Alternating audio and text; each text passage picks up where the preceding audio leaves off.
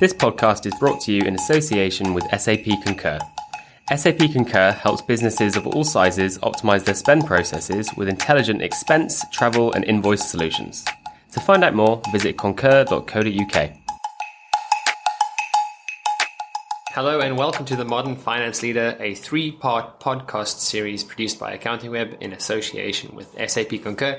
Thank you for joining us for the second episode of the series, uh, the provocatively titled The Machine Did My Expenses. Uh, so, how finance teams can bring intelligence to the business. Put down the sci fi novels and forget about HAL 9000. The reality of automation and machine learning is now every day. It's happening right now all around you in Tesco checkout lines, phone apps, even your music taste is increasingly defined by an algorithm. Finance teams are not immune to this wave of, of, of automation and have successfully implemented it into their businesses today. So, what have they gained? Automation saves you a lot of legwork, sure, but it's also a lot more than just that. Our podcast today will explore how automating repetitive tasks like expenses is feasible, simple, and ultimately transformative for the finance function's role in a business. And there will be a pinch of future gazing too, of course. My name is Francois Badenhorst. I am the business editor of Accounting Web. I'll be your host today, and joining me today is three special guests. So, uh, to my left, I've got Rachel van der Merwe, uh, the Director of Product Marketing at SAP Concur. Rachel, a very South African name, but I believe you're Canadian. I am, I am. Uh, so adding to the international flavor, we've got Manu Dell'Aquila. I hope I'm saying that correct, Manu. Um, he is the Technology Transformation, Transformation Manager at Red. What does that role involve, Manu? It, it involves just uh, trying to convince the rest of the business to uh, come into the uh, 21st century, uh, and they're very reluctant. But uh, I, I, throw a pinch of AI and a pinch of machine learning and see what sticks, and then uh, push the company forward. Um, and then from uh, much nearer shores, uh, from Scotland, we've got Alistair Barlow, a founding partner of Flinder. Flinder provides accounting services and rich management information for growing businesses. And Alistair speaks very eloquently on how to become, as he terms it, a kick ass CFO. Alistair, welcome to the pod. Thanks very much. Thank you for joining us, guys. So, I guess uh, we can start off uh, with you, Manu. Uh, since we're talking about trying to drag people into the 21st century, what what is a sort of common sense introduction into what the world of AI and automation uh, is, as like in the contemporary basis?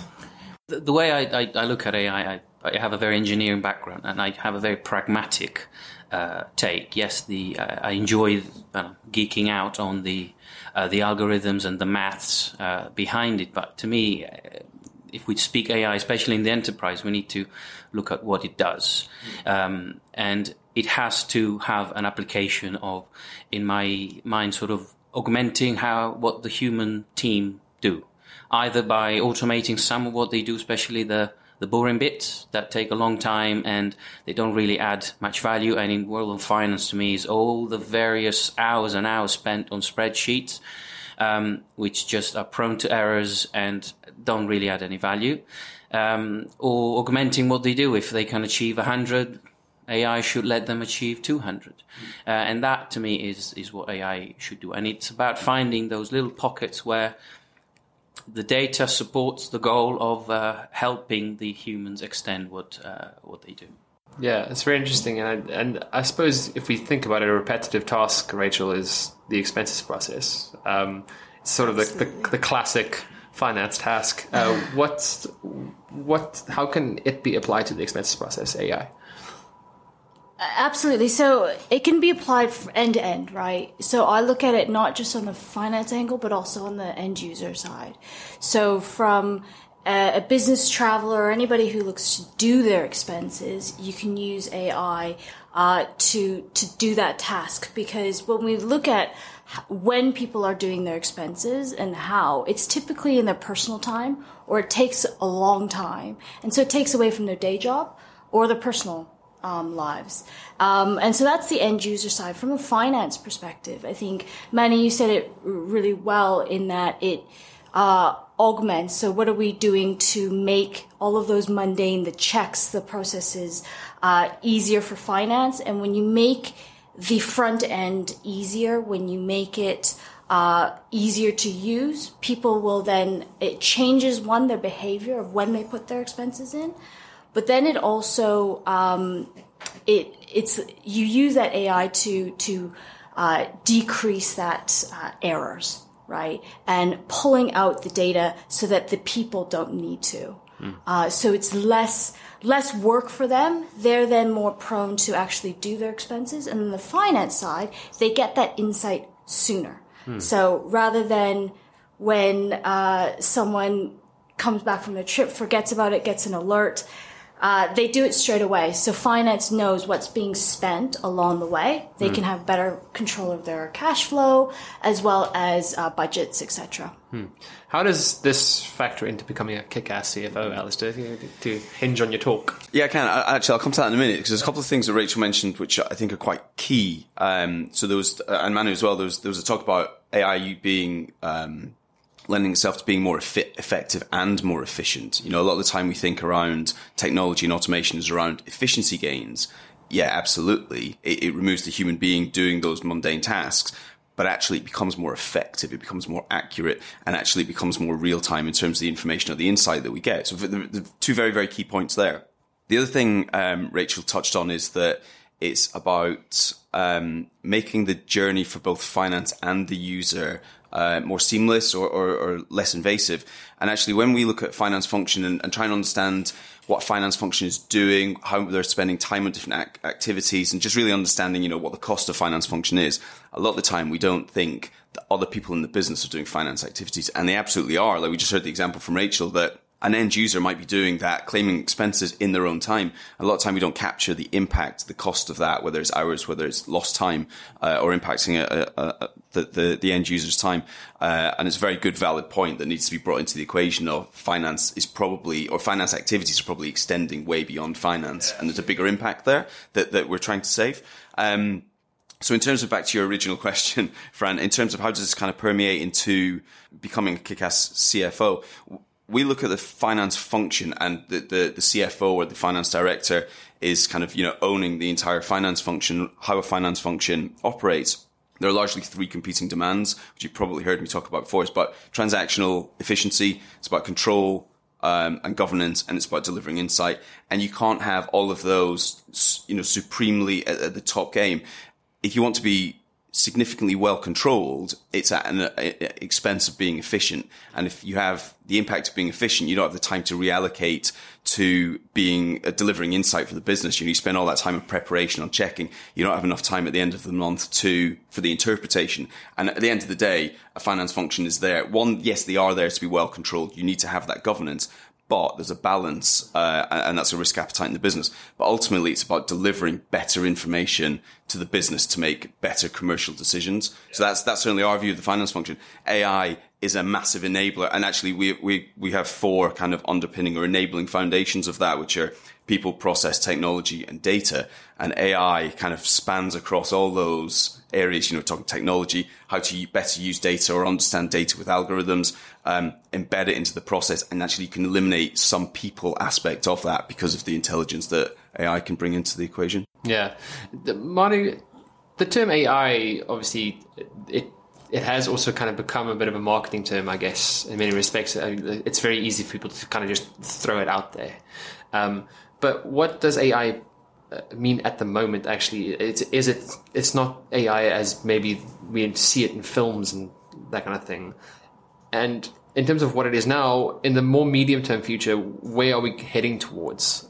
Yes, if we move away from from what it is in movies, and it is in marketing. I just passed at the train station. They gave a little brochure of, I think it was Train AI, or can't remember, but it just said AI, and the brochure just said AI, and just by that, people want. It doesn't say anything apart from you can buy train tickets, but just having the term AI made people want to look at it, including me. Yeah. Um, so yes, it is. It is a buzzword right now, yeah. but in practice, I think a lot of people think of AI going towards this magic black box that solves problems. Well, I, I really don't see that, especially not not just in the short term, but in, in the medium term. And five years from now, I can't see that really being what businesses do. It's just going to be uh, sometimes even just a more efficient way of handling a spreadsheet, uh, where there's a lot of technology behind it that removes. Um, 20 hours a week from that task, and that affects affects the whole business. And that, to me, AI needs to be embedded in that. There are, uh, I think, there was um, a survey done by I can't remember if it was McKinsey or PwC very recently, where it came out that 47% of companies had one process with AI behind it. That's only one.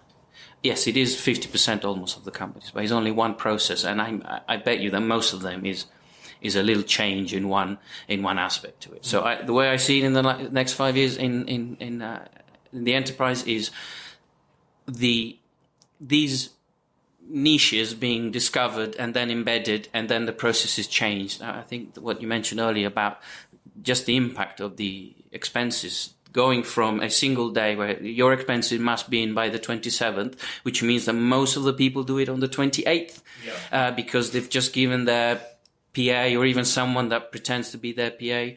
And so the impact that that has on the finance team from, from going to one day to spread over a month because I was out at dinner and at the end of dinner I took a picture of the of the receipt and that went straight through all the processes of how the finance team can handle and, and take care of that and then publish the fact that you need you can give the insight of your expenses to the uh, owner of the P&L throughout the month not not, mm. not only in one day but that has to change and the AI might be embedded but unless you change the people and the processes that uh, it's not going to be uh, embedded within the business and that is to me, the impact is going to happen in the next five years. It's going to go more and more embedded, change from once a month to real time type of financing, if uh, if that's the right way yeah. of putting it. The uh, it almost seems to me, Alistair, that like the finance role has sold itself a little bit short in the past in terms of uh, underestimating the impact it can have on just just everyone else in the business because it like finance like I say it, it just cascades down to every level of the business and to channel Marie Kondo almost they, by changing these things you can spread joy to people and it seems kind of mundane but you can really make people's lives easier too uh, I love the phrase that accountants or finance professionals can spread joy to yeah. the organisation and to other people. I'm, I'm, I'm, going to coin that phrase and use it later. Um, but I think uh, you're, you're absolutely right. I, we still see it. Yeah, it finance functions, despite what we're talking about now in terms of AI, in terms of you know 50%, whether whether it was a whichever report it was, 50% or 47% of organisations using AI in one type of process. That population that they selected for that benchmark for that assessment was probably skewed yes. in itself, right? If you look at the SME um, uh, uh, finance functions, some of these are so far in the dark ages. You know, e- even other kind of off-the-shelf cloud applications that you see in the SME world, um, the, the, kind of the mid-size SMEs, that, that, that's very much the smaller end. The mid-size SMEs they're so oblivious to what's going on. Some of the organizations we talk to, and when we, we go in and we transform finance functions for the, for those, um, for those businesses, and I'm talking businesses that are maybe kind of 40, 50 million revenue, maybe 200 to 500 employees in it. Um, they're oblivious to the types of applications that are out there. They're, they're running paper. You know, not even an automated workflow. Uh, sorry, nowhere near AI. Not even an automated workflow. They're running paper, and and they're so archaic. And it's just the the amount of um, change that can that can take place is huge for the business to get benefit. And you've got, I think we've got to step back and remember this isn't for the finance function. Yes, the CFO can be an ambassador of that change, but ultimately the whole reason the finance function should transform and change is to deliver better insight for the business to make better decisions, to concentrate on their vision and their strategy. That is the ultimate goal of of finance to, to act as that enabler. Yeah, and Rachel, like as we move to this more automated future, as people finally do catch up, how how should finance teams prepare for AI to play a bigger role in the process with like training, for instance, or how to work uh, well with a more fully automated expense system?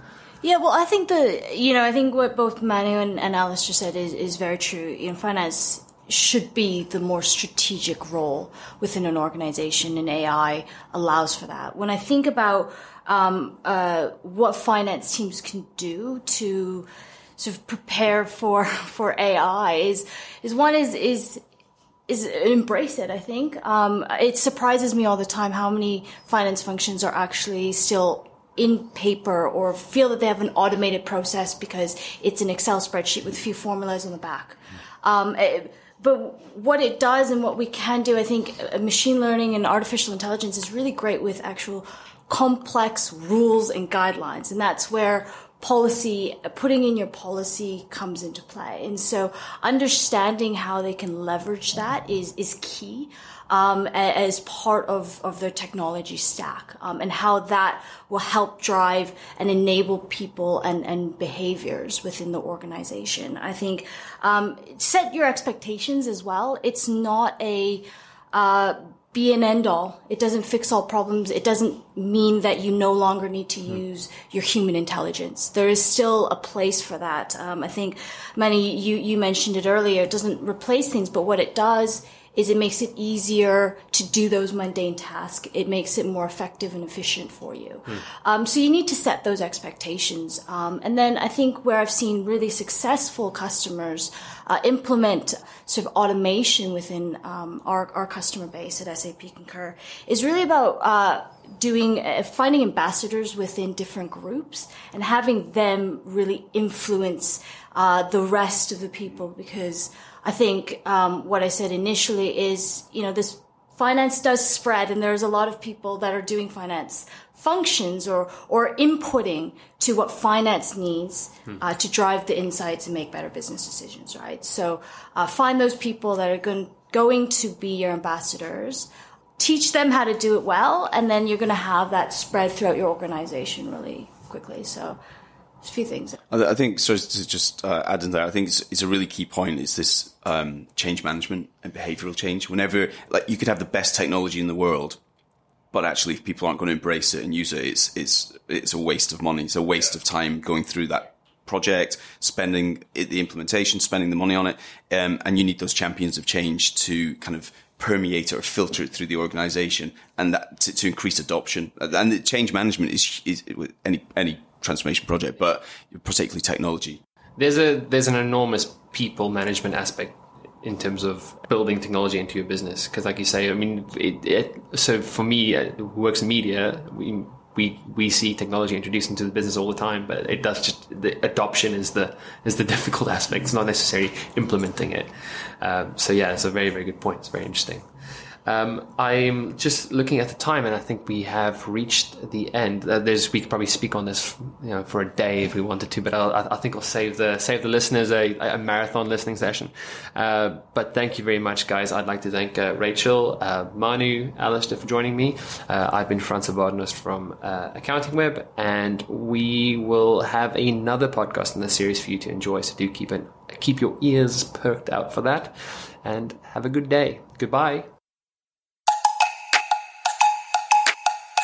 This podcast is brought to you in association with SAP Concur. SAP Concur helps businesses of all sizes optimize their spend processes with intelligent expense, travel, and invoice solutions. To find out more, visit concur.co.uk.